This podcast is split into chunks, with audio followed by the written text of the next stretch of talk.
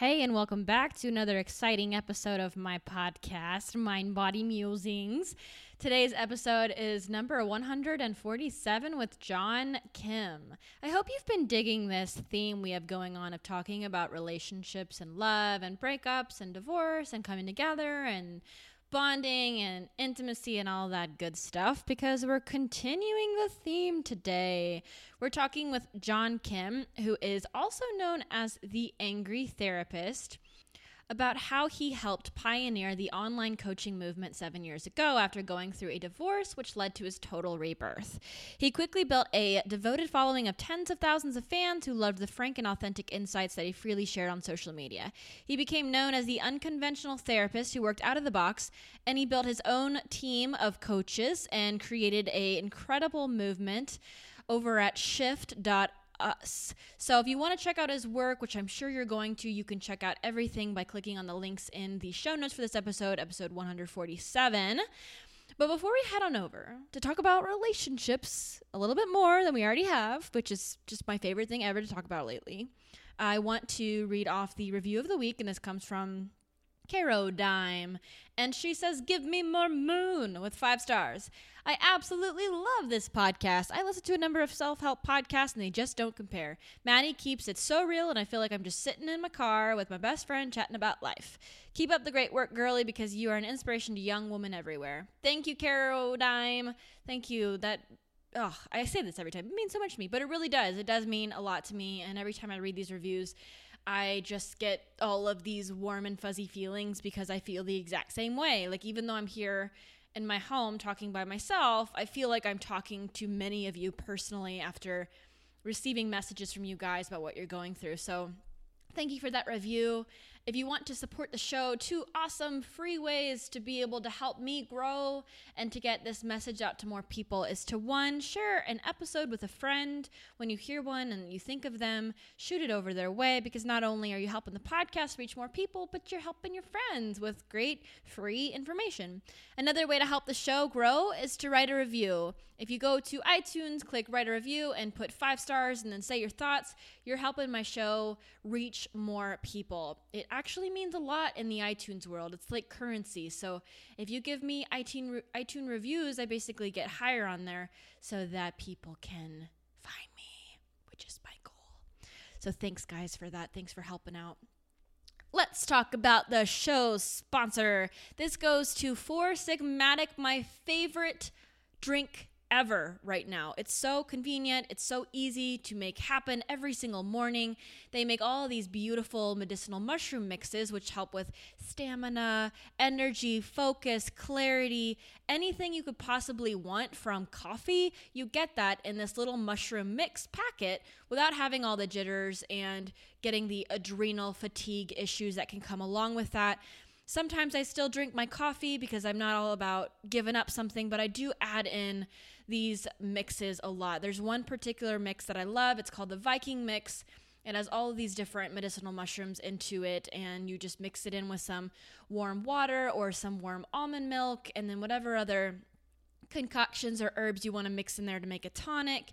And another one that I love is the hot cacao mix, which is freaking delicious. So if you want to try it out, you can go to Four Sigmatic. You can also click the link in the show notes for this episode and then enter Maddie the coupon code Maddie when checking out for t- to get 10% off your order. They are such an incredible company with integrity, and I love them. They're onto something really, truly amazing in the world. So I'm honored to be sponsored by them for this show.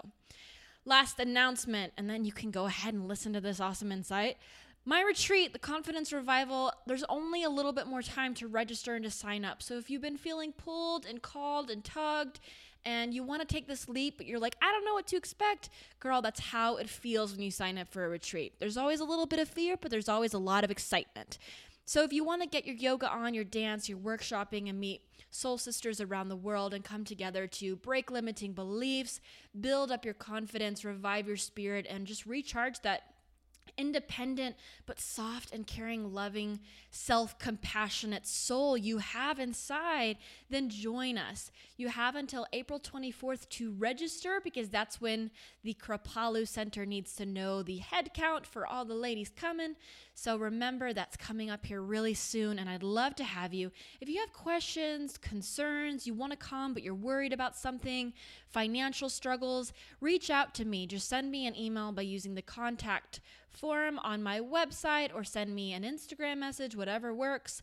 Just get in touch with me because I am highly accessible and I'm very available. And I would love to see how we can make it work for you to come to this incredible experience. So the retreat is in Massachusetts at the Kripalu Center for Yoga and Health. Just so y'all know, in case you're near that area and you're like, I had no idea, I thought I was in Colorado. It's in Massachusetts. A beautiful time. We will be going and we'll be doing hiking and all this lovely stuff. So I'd love to have you guys. Okay, are you ready for this show? Because I am ready, Freddie. John Kim is awesome, and let's hear what wonderful insight he has to share with us.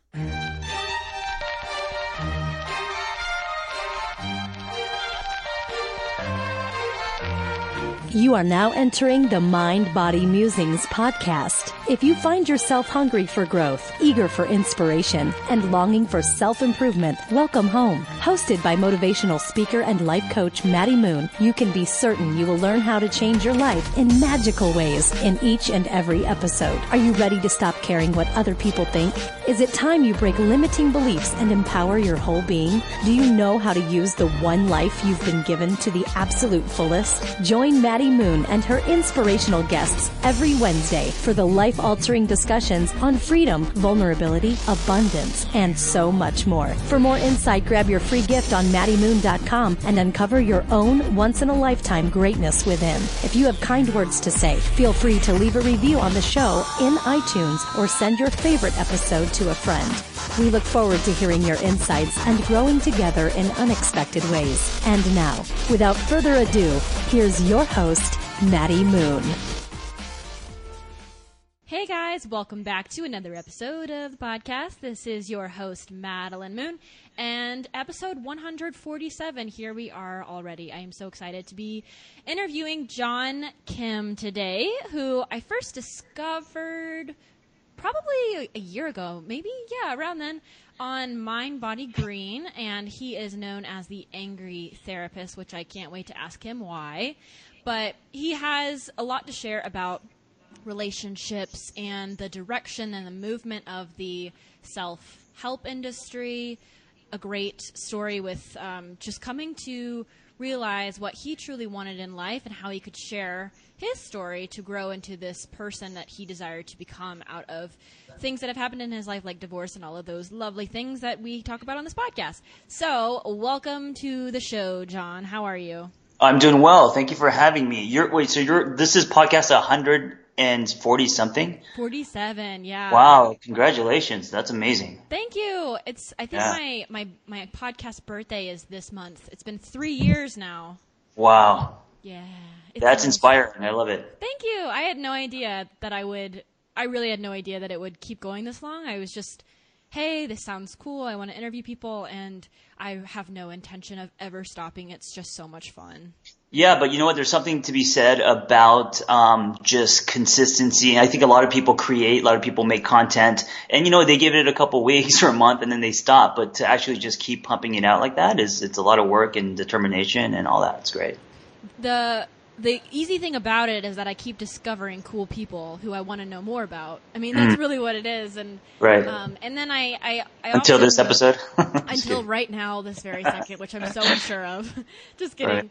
Right. Um, yeah. Anyways, okay. So I want to dive into your story of this this marriage and this this ending of the marriage that when it came full circle and how this served as a catalyst for you to become what you consider yourself to be, a, or self-proclaimed angry therapist. Maybe explain that too. But go into your background, your story, and how you got to where you are today. Okay, sure. Um, got married young. Uh, marriage expired, and um, when I left, I it was an opportunity because I, I, left with pretty much nothing. I just took my car and my pillow, and I got on Craigslist, found found a roommate, and I didn't have I, I got to start all over. So I didn't have friends. I was, I think at the time unemployed. I was going through a career transition. I came from the world of screenwriting and I wanted to become a therapist. So, you know, when you're able to shake, uh, shake life's Etch A Sketch that hard and start all over, um, you could actually, uh, you're fearless because you have nothing to lose, you know? So I created a uh, blog called The Angry Therapist and I decided to pull the curtain back and just be transparent, just be raw. And, um, that kind of was the first domino in my whole, you know, where I'm at now and, and my, my passion and purpose. So I I have never been married. I, I have no idea what it's like to go through a divorce, and I imagine that it's one of the most heart wrenching experiences ever. I mean, I again, I have no experience. I don't know. I don't know. But from yeah, what I, understand, be, for sure. Yeah, what I understand, what I've seen from my family members, I've been surrounded by a lot of people that have experienced divorce. Um, everyone close to me has. Um, so, can you tell us a little bit about that rawness? What was that like for you in that experience? Um, man, so yeah, I think I was married for about five years, and then before that, we were together for another five. So it was like a it was like a ten year deal. Uh, so the divorce it was tough because um, it totally it, it, you know I felt the ground like the ground was uh, pulled pulled away from underneath me, and I just um, it, it was almost like going into like survival mode, you know, and yeah, just building from scratch, building all over. So it's, you know, it, it's when you're in it, when you're in the trenches, it's devastating and, you know, of course, emotions and, you know, playing stuff back and all that stuff. But now looking back, it's probably the most important event, like as far as, um, you know, repositioning my direction in life and what I meant to do. Uh, if it wasn't for that, I don't know what I would be doing now. What would you say was one of the motivators to make it happen? Because there's so many points, I assume, where you can stop, stop. I mean, like with divorce, you don't have a right or wrong answer. You really don't know. There is no clear. This is right. This is wrong. Um, so in some instances, I, I believe it's better to continue to fight for this relationship.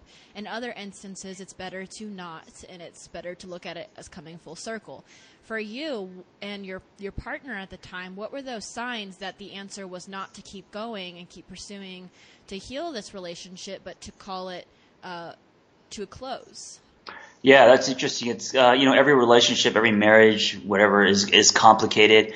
Um, we got help and we worked on ourselves, um, but there's a point when you start growing apart, and then it, it, it just doesn't feel repairable. There's a point where, cause, and also you're only 50%, uh, of any relationship. So you just, you just kind of know, you just kind of feel it. And also you, you, you, you can't convince someone to be with you if they're, they're, they've already, you know, um, checked out or they're, they've already been, drifting, you know, it's, it's, uh, it's hard. It, it's more than just like working on something. You know, if it, if it's like an issue and you work on it, that's different. But uh, if it's more of a growing apart, which was my case, then uh, it's a lot more complicated. Mm-hmm. Right. So, since that experience, what has it looked like for you in relationships moving forward? What has that looked like when you enter a relationship? What core concepts or qualities do you look for in your own life or maybe suggest your clients to look for what important things need to be there to have a relationship that lasts. Yeah, um, I've learned. A lot. I think we learn. I mean, it's a choice, if you have to look at it, you know, you have to look at it and take ownership and examine. But I think um, after every expiration, whether whether it's a marriage or a, you know a, a, a few months or a few years, any relationship, I think that uh, there's so much soil for growth. You know, um, learning about how you were, what you like, what works, what doesn't work, um, learning about love, learning about other people, and so yeah, I I grew tremendously from that experience. I, I think that like I was a boy before, and then the divorce is kind of where I crossed over to uh, being a man. Right. Beautiful. Yes, yes, yes, yes. I love that. So, though, when you do have people that come to you, because I'm assuming you do have people that come to you and they're like, "Hey, help me with my relationships. Is this should I stay? Should I go? Is this right or is this wrong?" What do you facilitate there within their lives? Um, I never tell them what they should do because I don't want to take on that responsibility. Um, but I definitely process um, where they're at, what's what's going on, and also like how much of it is them and things that they need to work on, how much of it is their partner.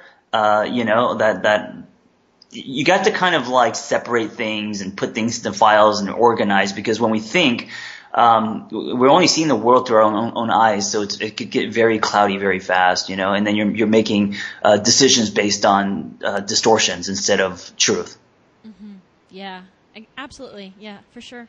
Okay. Um, so then after after this, you you created something called Shift. Tell us a little bit more about what that is. Yeah, I feel so. I started with Angry Therapist, and I just felt like uh, then I uh, I got overwhelmed. It became a full practice, and then I was seeing people um, all just all over town, and you know, like on walks, coffee shops, online. Um, and then I had to build a team because it was overwhelming. And then that turned into the Catalyst course, which I've always thought that um, the clinical world, just going through the journey of becoming a therapist is broken, and there's a lot of problems I had with that. It's very discouraging. It's very lonely. It's very expensive.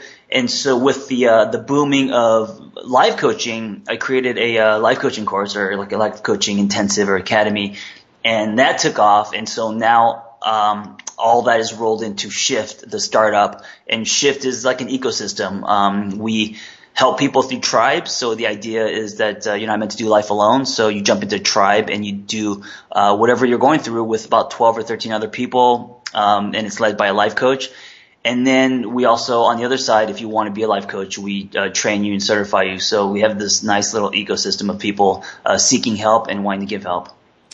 One of the things that you talk about is sharing your struggles with other people so that you can um, become closer with your tribe. You can rebuild your life through others. What does that mean exactly to rebuild your life through other people? Um, I learned so all this kind of happened organically as I was going through my own rebirth, and I learned the power of community. So I was working in residential. Post divorce, I was working in residential, helping teenagers, and there's a concept called TC. It's called therapeutic community, and the whole idea is just creating a safe space and allowing um, each other to grow through each other. So uh, that's also you know some of the concepts of the CrossFit. I mean, in, in that in that world, community is kind of the heart of it, and um, sweating with other people, and you know having people make you accountable and supporting you, and all that is kind of what uh, makes that so powerful and effective. Uh, and I think it's the same with anything. You know, your tribe, uh, your whoever you surround yourself with, and the quality of those people can either sharpen you or stunt your growth. When it comes to emotional struggles you are experiencing now or you've been experiencing in the last couple years, do you have any that you can share with us and explain how you worked through those struggles by sharing with this tribe that you've created? Anything in particular that my audience might be able to connect with that's more recent in your life? Sure. Emotional struggles. What do you mean in the, department of um, relationships or in life or yeah, anything? Anything like that. Jeez. Yeah. Um, I think, uh, you know, it's, it's, I'm 43 now and I've been married. I've been mostly in relationships most of my life. Um, you know, three year relationships, two years, whatever, even a few months. Um, and now I'm kind of single back into the dating scene and I'm kind of redefining, I feel like I've come full circle and I'm redefining what love is and I'm trying to be open and becoming a student at uh, love and relationships. I thought I was um, really good at them, but uh, um, it's not about good or bad. It's just about like everyone is so different and unique, and uh, yeah. So as far as like emotional, um, I you, you know what? There's ups and downs, and just because I'm a relationship coach doesn't mean that I am perfect or that I have perfect relationships. I think it's one of the you know big misconceptions about coaches. Yeah, yeah seriously. I feel like that the struggles that coaches have is what makes us good coaches because we can empathize with others. Sure. And we relate more, so we know what to say whenever we're doing a Facebook Live or whatever because we speak our truth. We, speak, we speak about what we're struggling with. And I did a podcast interview. Um, I think it's the last one I had with a guest when this goes live. It'll be the one before this.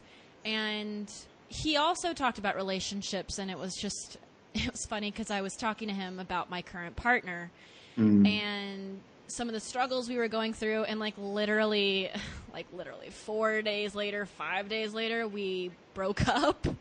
And uh-huh. that interview I had with that guy was super insightful for me to just talk about like communication styles and how two people have to both be in it together. And um, being how you you go to we talked about how you go to relationships for healing.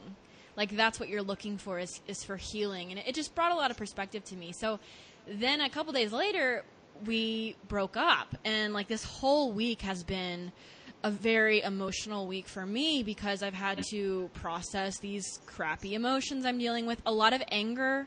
Yeah. A lot of anger, like unexpected anger. Normally, that's not the emotion I have when I go through something like this. It's normally sadness.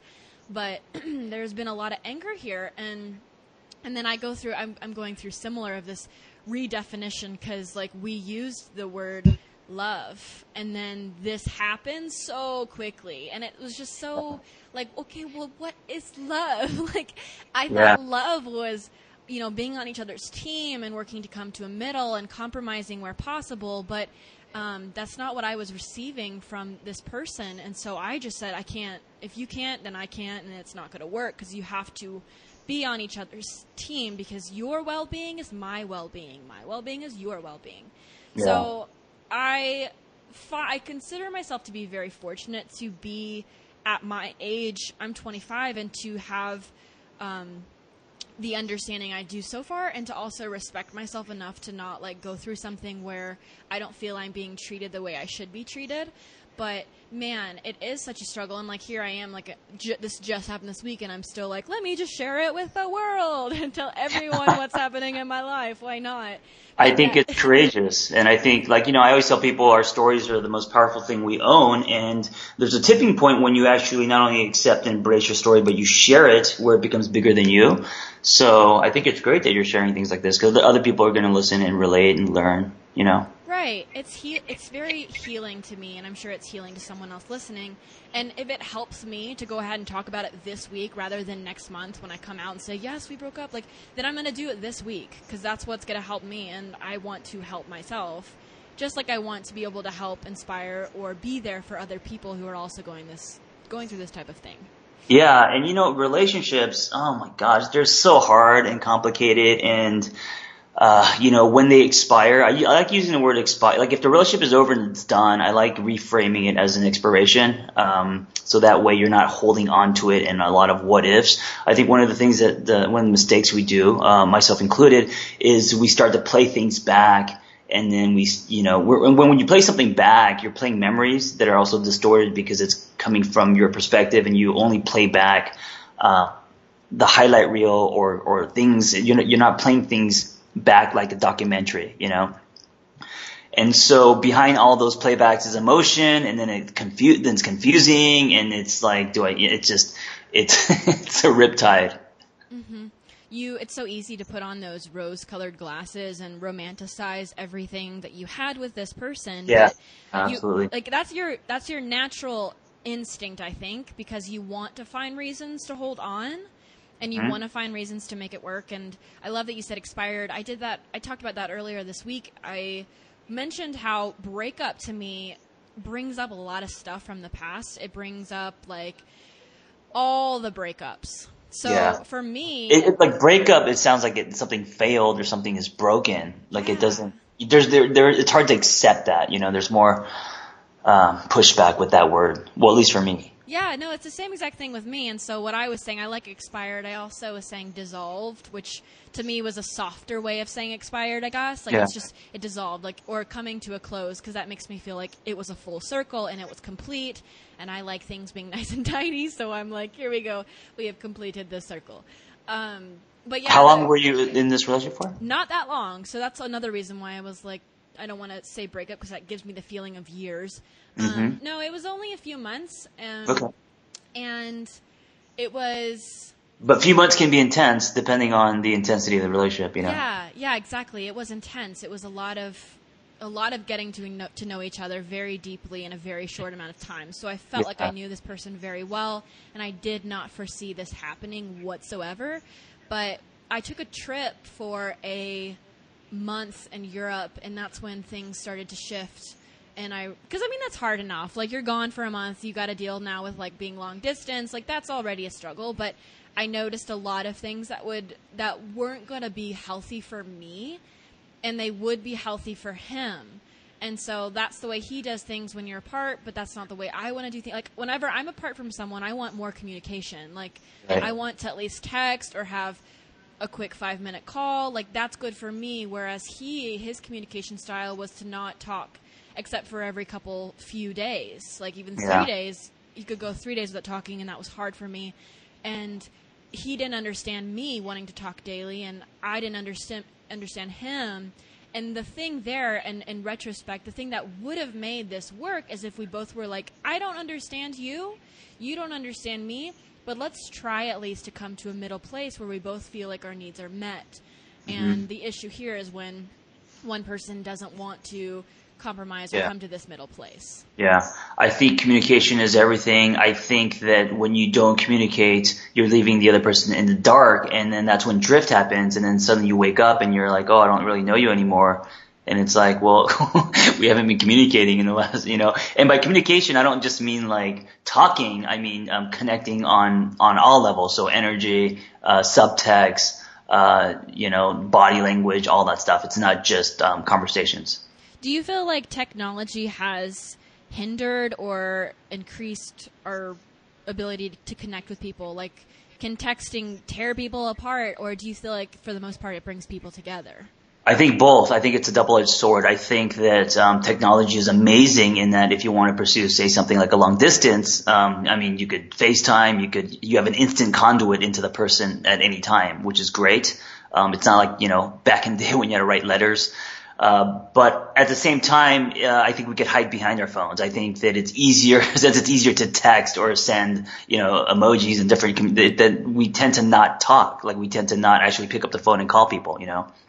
Yeah, yeah. So I think I, you, using it as a tool is great, but I think there needs to be a foundation where you actually do make an effort to talk, and on top of that, you can use texting and messaging, all this other stuff, um, to stay connected. Right. And I from what I've seen with my clients and even with myself, after the relationship as well, I think you can take advantage in a negative way of technology by like essentially stalking this person and getting upset if they don't like something of yours or you can see where they're at on their Instagram stories or you can follow them in this way and like that's when it comes to you saying to yourself, "What do I need here? Is it good and is it healthy for me to stay friends with this person on Facebook or is it healthy for me to be watching all their Instagram stories or would it be serving me and giving me back the power if I choose to not be obsessively following this person and give myself the gift of space?"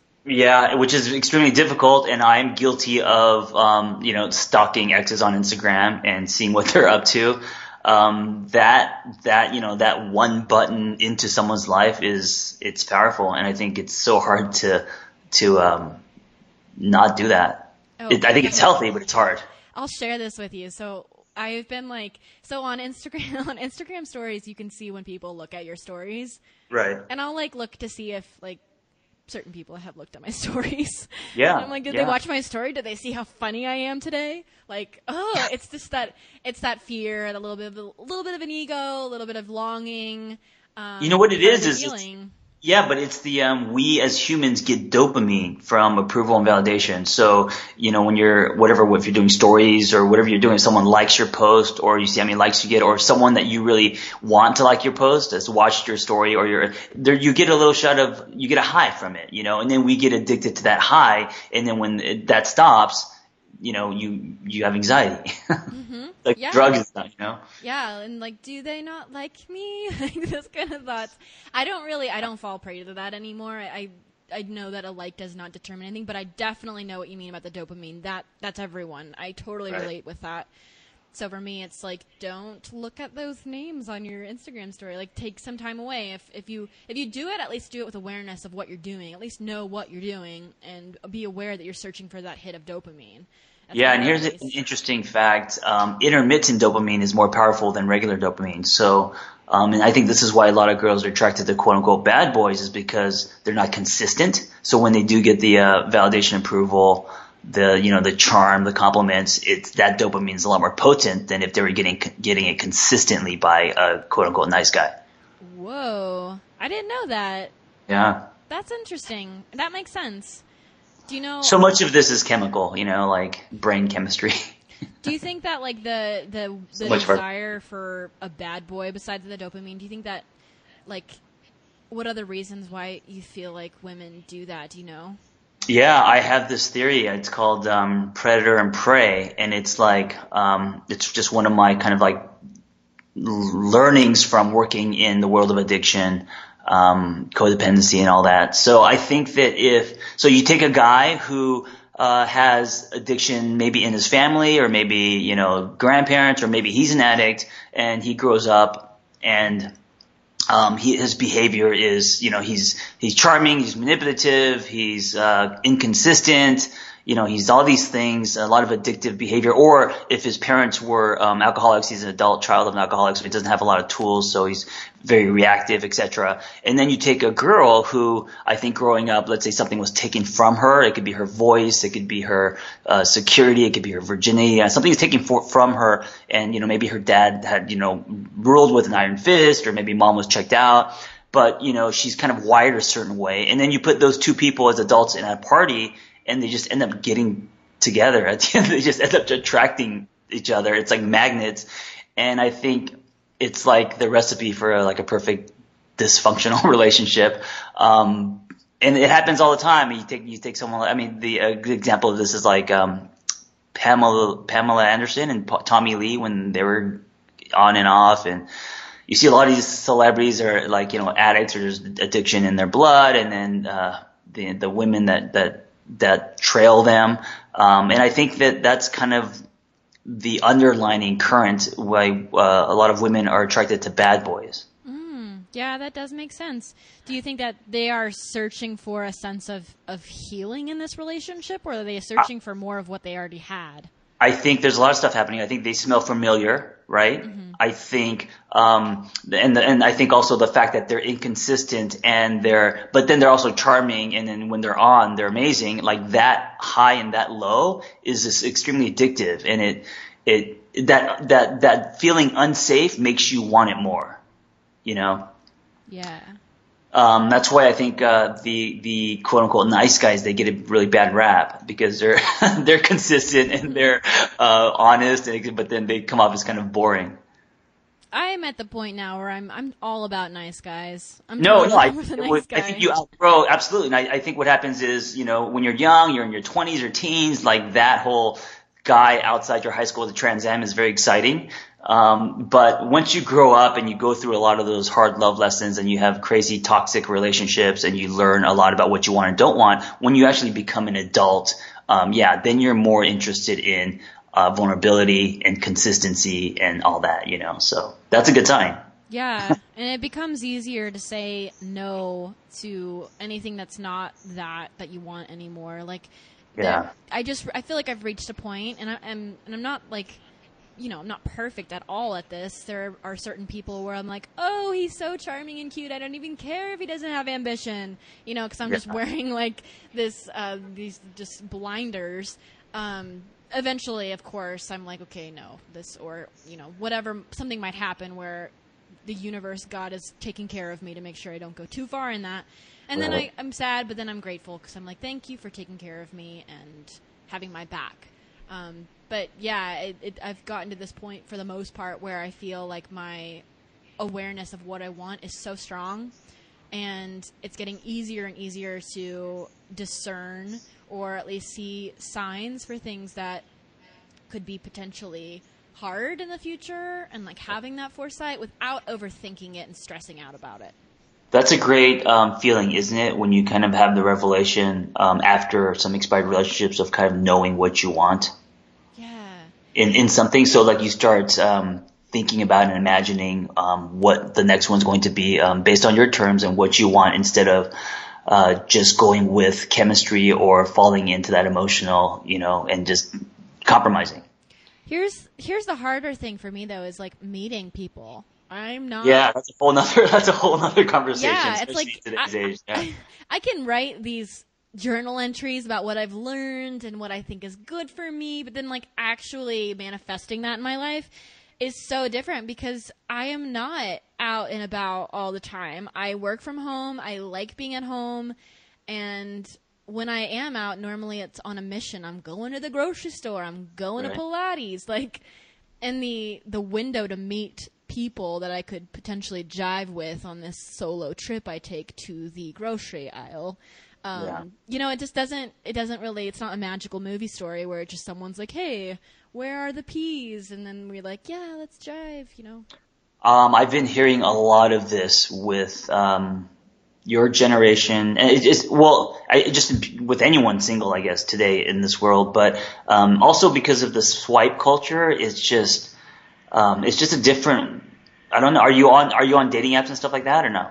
I have been on and off and on and off, but yeah, the it's last a love hate. it's love hate and it makes me I don't like it. Like I really don't and it makes me sad that this is the way it it it works now, but it I would rather never be on it ever. Yeah, it's. Um, I think everyone feels that way. It's a language that we speak because it's just that's the way the world is now. At the same time, um, I haven't met anyone that they're just a you know they they love it. I, I I always meet people that are like, yeah, it makes me feel gross. Yeah. That's Uh, I've used it. I've deleted it. I've used it. I've deleted it. It's like something that they they feel like they have to do, which is it's not right. You shouldn't. That's not how you should meet people because then the experience of meeting people is not a good one. You know, it's like you're, you're dreading it. Yeah, and and the the last guy I was with actually I met him on a dating app, Yeah. but the the six, seven, eight people I met before him, those dates were all just so uncomfortable and Yeah. so terrible. I'm surprised I stuck it out to meet him, and I was so happy when I did. But everyone that was before that, it was just like, oh, it was just so bad. They were oh, What what makes it what makes a terrible date in your case? um, it's. Let me choose my words wisely. What makes a terrible date? Um, well, of course, one of the first things is just the lack of chemistry, because that's just Yeah. painful. Because I'm not the type of person that's gonna get up when I first sit down and be like, "Never mind, let's not waste each other's time. This isn't gonna work." But Yeah. normally, I can tell pretty early on if there's some chemistry or not. Do people do that? Do people even like does because I that's I I I don't think I could do that either. If someone walks in and you know that it's not going to be a, a good match, do you do people actually announce like okay, um, you know, it's not going to work. We'll see you later. I don't, Don't know. you honestly, don't you just go through with the date? I feel like I know some particular people in my life that are super bold, and they would Yeah. probably do that. I should Yeah. ask them. Um, but I don't have the heart to do that. no, that's that's terrible, and that would that would not feel good. But yeah, it, it just that would probably be the first one, and then another one is if um, and this does not mean terrible. This does not make it terrible, but I definitely like my partner to have to be taller than me. And a lot of people I've met up have been much shorter than me, and I'm not very tall. So that is not me saying like that I wouldn't ever consider to be with someone that's shorter than me, but that's my thing is at least a little bit taller than me. And Yeah, I think that's fair, and I think that uh, one of the big pieces which I don't like about the whole internet thing is it's just false advertising. Like because of the filtered photos and all that, like you know, they when you meet someone, the chances are you're going to be slightly disappointed than um, pleasantly surprised, unless unless they're like charming and amazing, and as you're talking to them and peeling the onion, they just you know totally change. They're usually not. They usually don't look like their picture. Yeah. Yeah, and I wonder sometimes like how different I look from my picture. I'm like, do people Yeah. meet me and they're like, "Whoa, she is so different." Yeah, me too. Like, okay, that's about right. Are you on dating apps?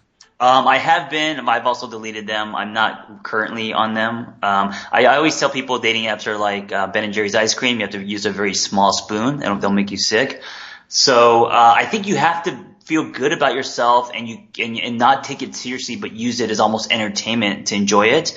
If you're really using it to find your soulmate, um, you're gonna set yourself up for a big fall. I think. Yeah, I think that's truth. And Yeah. I have um I have some friends that I've met partners there, and now they live together. They're going to get married. Like it does have Sure. success for sure. Yes, Yeah. but Just because there's just millions of people on it. Yeah, there's so many. And sometimes I wonder like the people that I have on my podcast, these ultra spiritual guides and healers and authors, like do they are they on there? Because I always think in my mind that those people are like people in this field that we do work in, they don't spend time on dating apps. And I'm like, how could they spend time on dating apps? That can't be serving them. They're they're they know what they're so confident. They know what they want, and I, I equate being on a dating app with not being those things. Mm-hmm. But I Yeah. feel like a lot of people probably are. Like even people that I look up to in, in this, Yeah, this scene, absolutely. they're probably on it too. A hundred percent. I think people are people, and it doesn't matter um, if you're a relationship coach or a spiritual coach, whatever you are. You're you're a person. You have your um, your vices, your weaknesses, or you know, your all the feelings that everyone else has. Yeah. Yes. Okay, I'm glad we had this conversation. I feel like that was important to have. That needed to Sure. happen. Wonderful. so before we go to the quick fire round, we'll ask you a few questions. Can you let my audience know where they can connect with you online? Uh, yeah, I'll give you to uh, theangrytherapist.com or shft.us. It's S H F T without the I Okay. on, on purpose. Awesome. I will have those links on the show notes for this episode, episode 147. And now I'm just going to ask you a few of these questions, which would be super fun. yeah, let's do it. All right. What Quick would you say are three words to describe you? Uh, transparent, inappropriate, and spaz. Those are awesome. I love those. Uh, if, you live, if you could live anywhere in the world besides where you currently live, where would it be? Man, that's a hard question because I've never, tra- I don't travel and I'm kind of embarrassed about it, but I've only been to like Europe. I've, I haven't been anywhere. Uh, I was born in Korea, but I came here when I was three and I've never been back to Korea. Um, so I don't even know what the world looks like. I, I just, Los Angeles is all I know. Um, I love LA, but I don't, I would probably go swing the other way and go east, you know? Yeah, Yeah. absolutely. That's Yeah. I mean, that's awesome. I, I, I'm a huge travel nerd. I love traveling, but Yeah. home is also if you're someone that I find it's just as beautiful to be someone that is perfectly content and happy with home. You can be on the total opposite side where you can never be content with where you are and you always want to be going somewhere else. So Sure. it's all about finding that balance for you. Okay, what did you eat for breakfast? I just started today uh, this thing called intermittent fasting, and it's not just uh, so you basically skip breakfast. So, I mean, so my answer is nothing. Uh, you don't eat till two. So uh, when I'm done, I'm gonna go like inhale a large pizza. Um, no, you're not supposed to do that. You're it, it's just uh, I'm doing it not only to to lose a little belly fat, but I want to see if I have the um, so food's one of my biggest weaknesses, and I want to see if I can actually have the discipline to um, you know, not eat for 16 hours. Oh my goodness. That will be interesting. Are you gonna You're, and, and you're supposed to work out and stuff, you know, and just go about your life uh, normally, and uh, your body gets used to it, and you just, you know, you just need the discipline to do it. Yeah, yeah, yeah. What's your um, favorite nickname? Do you have a favorite nickname? Like people have named you something, and you're like, Yeah, I haven't. I have. Um, I don't know if it's my favorite, but um, my Korean name is Chulgi, and in growing up, my, the teachers couldn't pronounce my Korean name, so they just called me Chucky. So until fourth grade, my name was Chucky, and which is kind of embarrassing. But then my parents went to a Korean fortune teller, and then came back, and they're like, "Okay, your name is now John." Um, so the people that know me very well, they call me once in a while. They'll call me Chucky as a joke. That's so cute. I'm imagining you as a little boy, and your name's Chucky, and it's just Well, so all I, all I see is that horror poster of the the redheaded kid with the knife. well, that's the first thing I thought of, but I wasn't gonna say it. Yeah. Or like some pudgy little, you know, fat kid, Chucky sounds big like. Big version of the Chucky doll, just like a really Yeah. big fat version of the Chucky doll. Okay. It's Quality wise, what is your biggest turn on in a partner? uh vulnerability. It's a good one. It's very Yeah. important. Yeah. Who are three people you'd invite to your perfect dinner party? I would say um man, who there's so many. I would uh, Bruce Lee, Drew Barrymore and uh, Quentin Tarantino. Very eclectic. That'd be fun. I think it'd be a party. Yeah, I think it would be a, a good conversation. Last question. What is a must read book? Um, I'm gonna say The Obstacle is the Way by Ryan Holiday. Really enjoyed that book. Lovely. I will have the link to that on the show notes. John Kim, thank you so much for coming on the podcast, for sharing your beautiful insight and wisdom, and I look forward to keeping up with everything you're up to. Yeah, thank you for having me. Everyone, if you want to get the show notes, like I have said, this will all be on episode 147 on my website. While you're there, you can download your free audio guide, your free gift, and I will see you folks next Wednesday.